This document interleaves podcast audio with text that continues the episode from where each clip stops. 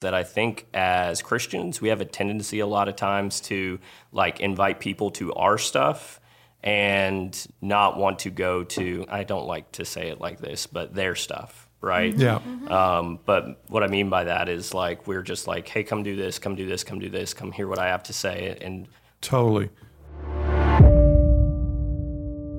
Well, we are, um, you know, we've all kind of worked through this book together, and I love Kyle and Robbie. They're so fun uh, to spend time with, but they're incredibly thoughtful people. And um, Robbie, you're about to finish your doctorate in what? public theology and apologetics. Yeah, I was never going to get all that in there. I was like apologetics ish, Yeah. roundaboutsies. Um, and uh, Kyle has been doing ministry for how many years? Uh, 38. Yes, and led countless people to Jesus. Um, and we're just, uh, I'm super grateful to have their time and to borrow their brains a little bit for our conversation that will extend two parts. So this will be um, a part of two different podcasts. So make sure you have this liked and you've subscribed to it so that next week you don't miss the rest of the conversation. Don't forget to click that bell. Always wanted to say that. So.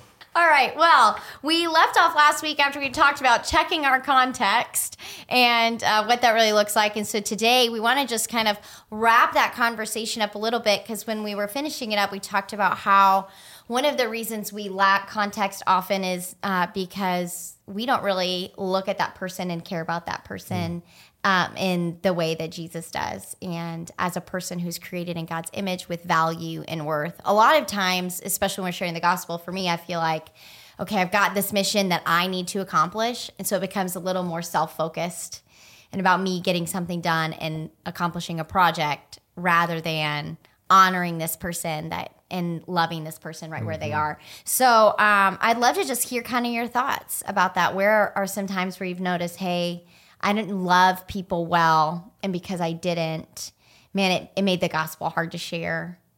Could I ask you a question about that though? Sure. But like you are the most super like I love everyone person, right?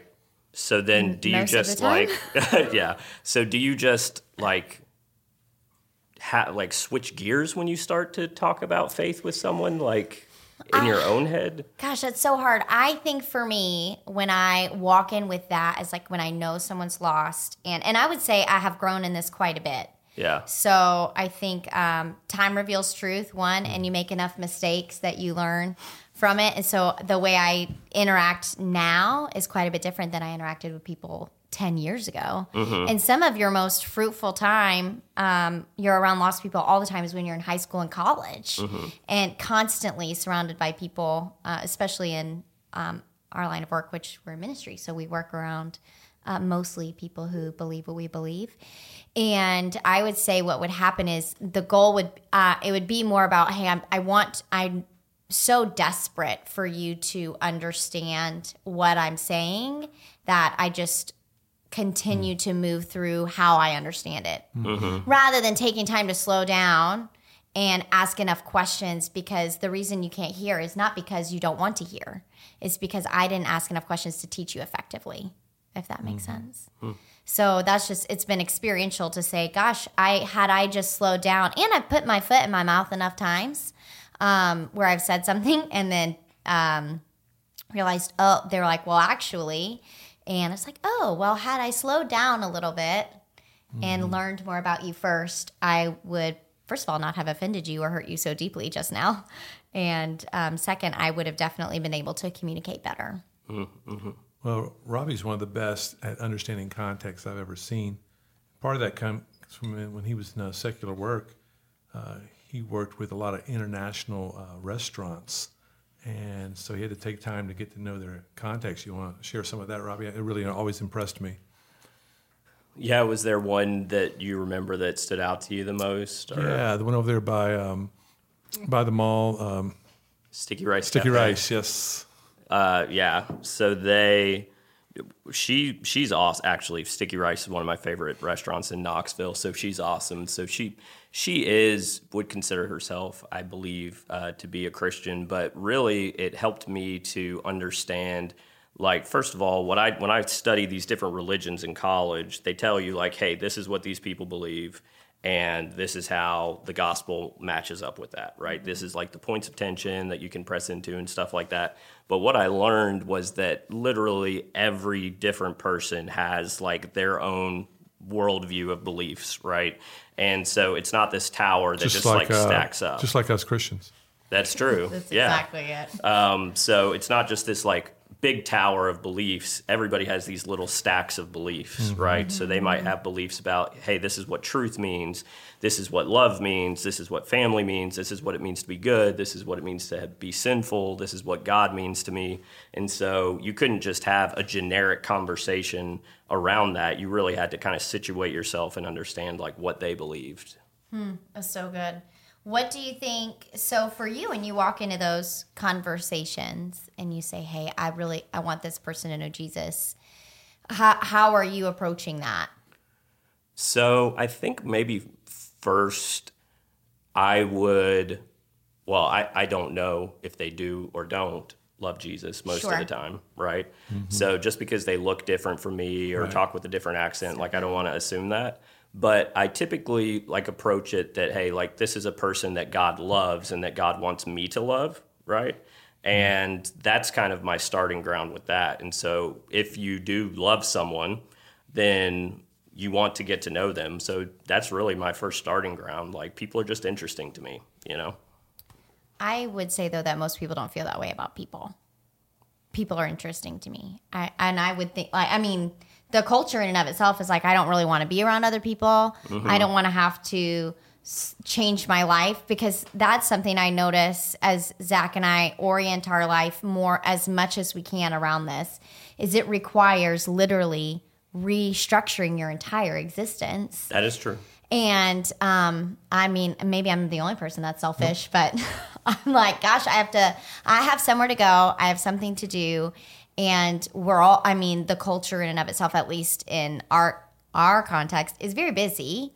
And to spend time with someone and get to know them, it takes like what, 90 hours to go from acquaintance to friend. So it's like, hey, where am I going to, like, uh, am I in a place where I really want to invest 90 hours in another human? But you know, there are places that we go uh, regularly Mm-hmm. that we enjoy. Like, uh, believe it or not, I enjoy going to the mall. It's one of my favorite things. It's relaxing to me. I love the I mall. love to shop. I love the food court. And, Where's your uh, favorite place to shop at the mall? Well, it'd probably be Eddie Bauer or Dillard's. Dillard's has the better sales. And uh, so uh, I'm loving this. I was right there now. today. And um, Really? yes, got a few Did good you stories too. good? Did I love But anyway, uh, like I was walking th- uh, back through Dillard's to my car today, and uh, this sales lady that works in an area where I shop a lot, Chad and I do, kind of clothes we buy, and she called my name, called me over, and uh, she wanted to tell me some news. She had got engaged and showed me her ring. It was beautiful, and uh, her name is Wendy, and um, I've asked, had a lot of conversations with Wendy, about a lot of uh, shirts there in her department, and. Um, gotten to know her and had opportunities to ask her some spiritual questions, find out where she is. She's very open, and uh, but just the fact that she would call me over and want to celebrate that she got engaged, uh, I was very encouraged by that, and we'll continue spiritual conversation. So there's places we go regularly. If we'll just take the time, um, not making it transactional, and just get to know people. Uh, now, to be fair, uh, I enjoy that, so it comes a little more natural to me. What about so? What would you say for somebody who maybe they don't enjoy that? I could talk to the wall for Well, you are. Hours by myself until his last name's Wall. Um, I could. I got it. that took you a minute, didn't it? um, we uh, so let's say I'm not very good at that. I don't enjoy that. It's not my gifting. All of the ways that people would say getting to know someone is not something that I really want to or feel like I'm good at doing. Yeah, you know, I think um, we all know that we need encouragement. So whether you're an introvert, extrovert, we all feel we need encouragement. We like encouragement, don't we? And so if I'm uh, at a place and someone's at the cashier stand or wherever they may be, um, I just know the world needs encouragement. So I'm going to try to always say something encouraging to that person. Hey, you're doing a tremendous job. Uh, thank you. Love your spirit. And uh, just encourage them and then thank them and uh, wish them a, a, great day or a great weekend. And uh, so I think there's things we can all do, whether we're introverts or extroverts, if we just realize some of the things we need, we have the ability to give to others. Mm-hmm. Well, and I love um, there was a, you know, in this book that we were reading through, Matt talks about how he has treated evangelistic encounters more like a box to be mm-hmm. checked than a person to be loved. And he um, he says this that Jesus understood that every human life is a miracle, every human life mm-hmm. is fascinating, um, and every human life bears the imprint of God. I would, so you know, like what is your when you think about just humanity in general? What is and and I think this is we forget how much we've been one secularized and how much of our thought process has been shaped by something outside of you know the word of god and and the and interactions with the holy spirit so when you think about humanity is that like your knee jerk Every, like the fact that you exist is miraculous like mm-hmm. literally it's really hard for a person to even be um, conceived much less hey you're you're born and you've lived all of these years all of these moments and now mm. we're and we happen to be here at the same moment in mm-hmm. time yep. would you say that that's when you just consider humanity in general that that's what your thought process looks like? I would say that's not been mine. Just reading this i was like gosh well that's not really i don't ever i've never considered what do i really think. I think that goes back to like mm-hmm. the gospel like what is the gospel? Have i owned it for myself? Is it really my story?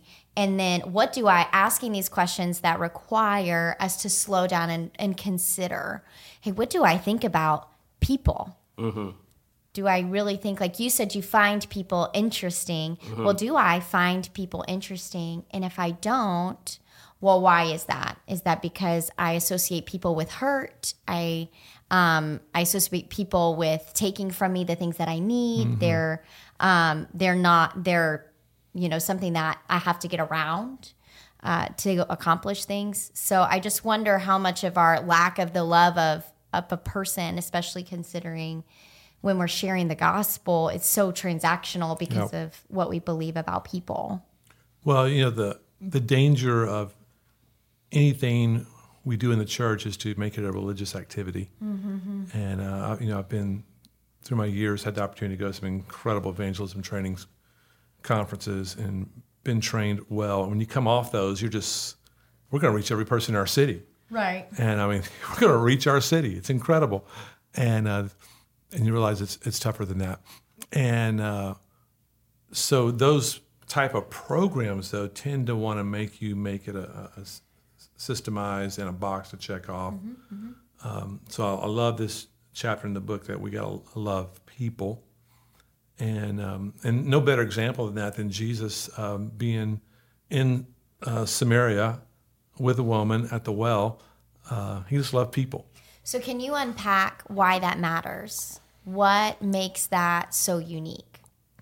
What makes what so unique? What makes the fact that Jesus was even in Samaria? Why is it a big yeah. deal that he was in Samaria? Why was it? Yeah, the Jewish people, uh, the Samaritans, they considered them half breeds, and uh, in fact, um, they called like them muggles. Yeah, they called them, you know, dogs, and uh, uh that they would not have any part of uh, heaven, and uh, so they, they really, the Jewish people really hated the Samaritans. And then uh, the common um, things that guided the people in that day was that uh, a Jewish man would not be alone talking with a woman, and then a Samaritan woman on top of that. That was two no nos. Uh, religious life that Jesus broke uh, because he's not about religion, he's about relationship. And uh, he was on a mission that day uh, from his father, and he got an assignment. And so um, sometimes we have these, you know, religious beliefs that we hold to and that keep us from going places maybe that God would want us to go. Mm-hmm. Um, and uh, you know, I might, you know, I might feel uncomfortable um, sitting sitting at, at a bar um, because of some religious things I was taught growing up. Okay, well, I got to get past the, my religious beliefs and uh, Jesus was a friend of sinners. I was not taught those things. I know you aren't. so I go with Robbie, and he, t- he shows me how to feel more comfortable, you know? I love that. So when you say you weren't taught those things, what do you mean? I was just making, trying to make a funny Yeah. joke, trying to, trying to. No, but like you didn't grow up with a you don't have like when you got saved, your your conversion was kind of like this radical moment for you. This Yeah, well, I mean, I I was raised predominantly in the church. I just took a really long 15 year prodigal path during my college years and late 20s. Yeah. But I think the important thing about what Kyle said is that I think as Christians, we have a tendency a lot of times to like invite people to our stuff and not want to go to, I don't like to say it like this, but their stuff, right? Yeah. Um, but what I mean by that is like we're just like, hey, come do this, come do this, come do this, come hear what I have to say, and Totally. We lived in uh, Middle Tennessee, we lived in a cul-de-sac, and we'd have uh, twice a year we'd have cul-de-sac party. Walking out of my house, I felt nervous about going in this cul-de-sac and hanging out, but I knew I they're people, just like me. And my nervousness is not their fault; it's my fault. It's my religious trappings that's making me nervous right now, and I need to get out there and just uh, meet people and have fun. when you make a new friend, what's one way? What's some ways that you start to build that relationship? So let's say I'm looking to actively start like winning my world, and I've kept my world fairly small. Um, so I when I come, I go to work, and I do go to work, but I'm pretty reserved on there. I get my job done. Like I'm there to you know, get my paycheck and then I'm out of there. And I go home to my family. And when I come home, I press the garage door opener. I drive my car in and then I shut the garage door opener. Mm-hmm. And I don't really do a ton outside because I don't love the outside. And I do what I like when I like. And I'm looking though to shift my perspective. Mm. Hey, what are some ways that I like? How do I make new friends? This is it sounds like a dumb question, but for real, if you have like a, a groove you're in all the time, yeah. Uh, maybe that puts too much pressure on those people to think of it that way, like making new friends. Like for some people, the word friend, I think, really means like an intimate relationship, right? Like my oldest son, for him to have a friend is like a big deal. Like he might have two or three, right? So I think that I don't know, maybe th- where there's a better way that we could talk about it. Just like say, hey, these are just people you're getting to know or people you're talking to. Like Um, that takes some of the pressure off of that. Do you know what I mean? Especially like maybe you've like been hurt by a close friend, so like getting a new friend sounds like a scary thing to you. Um, I think that just like I don't know. I, I, I don't know how to describe it. I think that's probably part of the challenge of the three of us being primarily extroverted individuals. Maybe we have like mm-hmm. a different perspective on it because mm-hmm. you said it takes what ninety how Well, it's- hours it's to make a new friend. it's 90 hours to go from acquaintance to like intimate friend. I know people Kyle has met, and 15 minutes later, he's like, Let me introduce you to my friend. Hey, my friend here. And he thinks that they're friends. And they might think he's their friend too. So, So let's say, hey, I, what would be then? I just want to be able, I want to be a part of this. And I think that Yeah. that's the posture of the heart of a lot of people listening is I feel so stuck. I feel like I'm I have this way that I live my mm-hmm. life and I love the way I live my life and I don't really want to change the way I live my life, but I know that God's asking me to shift some things Yep. So that I can be a part of what he's doing. Like I really want to obey the Great Commission. So, what are some ways to even start thinking or start moving in that direction? Yeah, uh, for me, um, you know, I, I don't. My wife uses the garage, so I'm parked in the driveway, so I get to talk to people. Um, but I look for opportunities. Our community does parties. Um, I'm going to be there, and uh, and I be honest. I try not to tell people what I do until they ask me, uh, because once they ask me, it changes how it may change how they act around me. Uh, Totally. for example, I went golfing with two of my neighbors, and um, he texted me before we, we left. He said, Hey, man, are you okay if I drink some beers? I said, Hey, if it's going to help your game, by all means. And uh, I don't think he was expecting that response. And uh, then we got in the car to come home. He was driving. Hey, man, I didn't ha- I didn't drink, drink that much. I'm okay to drive. That I wasn't worried about it, but that stuff he's thinking because of what I do, um, even though he may not know how I feel about that, and uh, and I have no problem with that at all. But he may think I do uh, because of perceptions of growing up in, in the religious South, and so um, I try to tell people what I do until they ask me. And um, but like these two neighbors, we did some projects in our neighborhood together. Um, we did some projects in our yards together, and just to be around to get to know them. Um, and then I got on the HOA board with them, uh, just to Ooh, spend the time with them, uh, just to spend time with them and get to know them better. And uh, you know that's that's been a great way for me to get connected with some of these guys in my neighborhood. Um, I got a couple of different thoughts. One, so I've always been interested in how the Church of the LDS, which are what we call Mormons, they're trying to go by that term now. Um, they are like super evangelistic, right? They're Yeah. the people that send out people on the bikes, Elders. dressed up, yeah, the little elders. So I was talking to one guy one time, an elder, I guess, and the things that they teach them first, because I was just like, what, what does your training look like? The first three things that they teach them are, and keep in mind, I'm not, they don't believe things that align with Christianity. I Yeah. just was thinking, like, how is it that they prepare to do this They're stuff? good at what they do. Yeah. So the first thing that they do is that they teach them uh, to smile, Mm-hmm. right? So I mean, everybody can smile even if you don't like talking to people, which is funny. That's like their first big thing, which actually I don't do a gr- good, great job of. People think I'm mad a lot, but you know, I've been meaning to talk to you about that. yeah. Okay, smile. Yeah. Uh, the second thing is they teach them to smile. I have it written down. Oh, find common ground with people. So they're constantly, you know, like if you see somebody with a Liberty hat, you're like, hey, I went to Liberty. You're just looking in the conversation for what the common ground is. Yep. And then the third thing is listen, right? So those are the first three parts of their training before they even take them through all the other stuff. So I always thought that that was interesting. So if you're looking for some steps, I think that those things all apply to our evangelism, right? Yeah.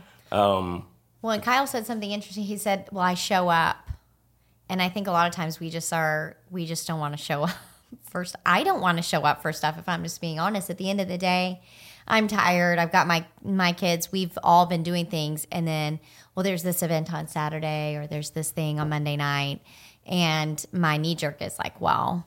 We don't have, and because we don't, we don't have to go. Yep. I want to stay home and do whatever it is that I want to do.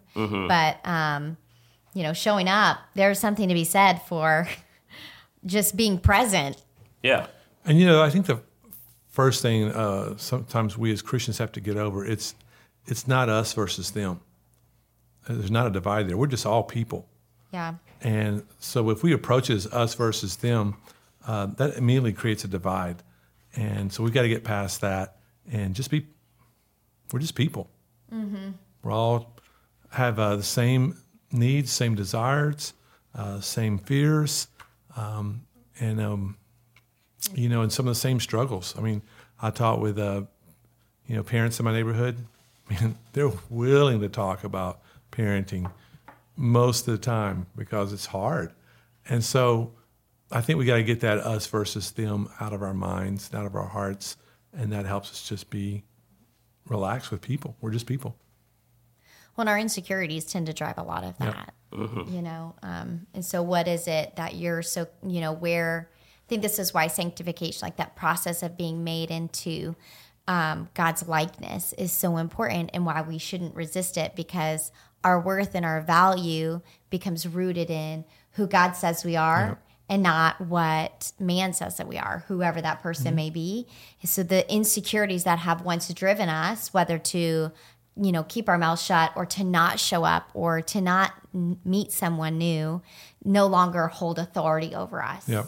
and i would say that a lot of time uh, and this is just my like personal experience there are places i won't go and things i won't do and things i won't try because i'm insecure. Hmm. And i i feel small or not good enough about whatever that is. In particular for me it'd be anything athletic. So there are some things i don't i I hear you're a golfer now. I do golf sometimes. right, all right. I hit the ball occasionally, and I ride a lot in the cart. Um, but I don't like I don't go to the gym, and it's not because I shouldn't go there and be healthy. I Me know. either. Oh man. Oh yes. Unhealthy together. Come on, diabetes. Um, so You know, a lot more people die from like running and going to the gym than reading books, right? that's not true. No, it's literally true. More people die at the gym. Yeah, like sometimes people have like heart attacks and stuff. This week, someone had a heart attack. Boom. How many people have died? Somebody reading tell a? Zach A this right Brazilian now. health, uh, health uh, workout person. Yeah. Last person that died reading a book, tell me. I don't know. Doesn't happen. Hmm. Carry on. Okay. Podcast. My first thought is not helpful, so I'm not going to share it. um, let's filter that away for a later conversation.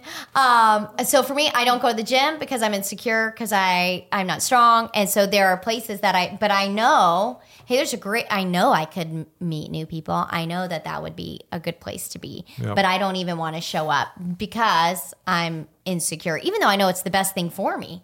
I know it's better for me to go and move my body, and I know it's better to, you know, endorphins and things. I don't know. Zach sends me studies all the time about how it's better for me to Yeah. be physically active.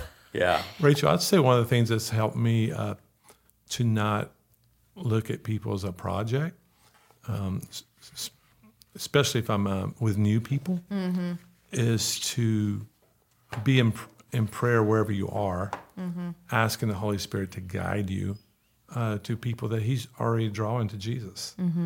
And so when I do that, then I tend to have compassion and it's not a project. It's not something to be checked off. I'm not going here to you know share the gospel three times. No, I'm just walking through, and um, literally, I think all of us can do this. I don't care who you are. Uh, Holy Spirit, open my eyes. Let me see what you want me to see, and Totally. let me see who you want me to see. And Yeah, I don't think you have to let me- start doing new stuff. let me It's connect with that person. life, right? yeah, yeah, that's so good. Like it's he, people are there. He wants to answer that prayer.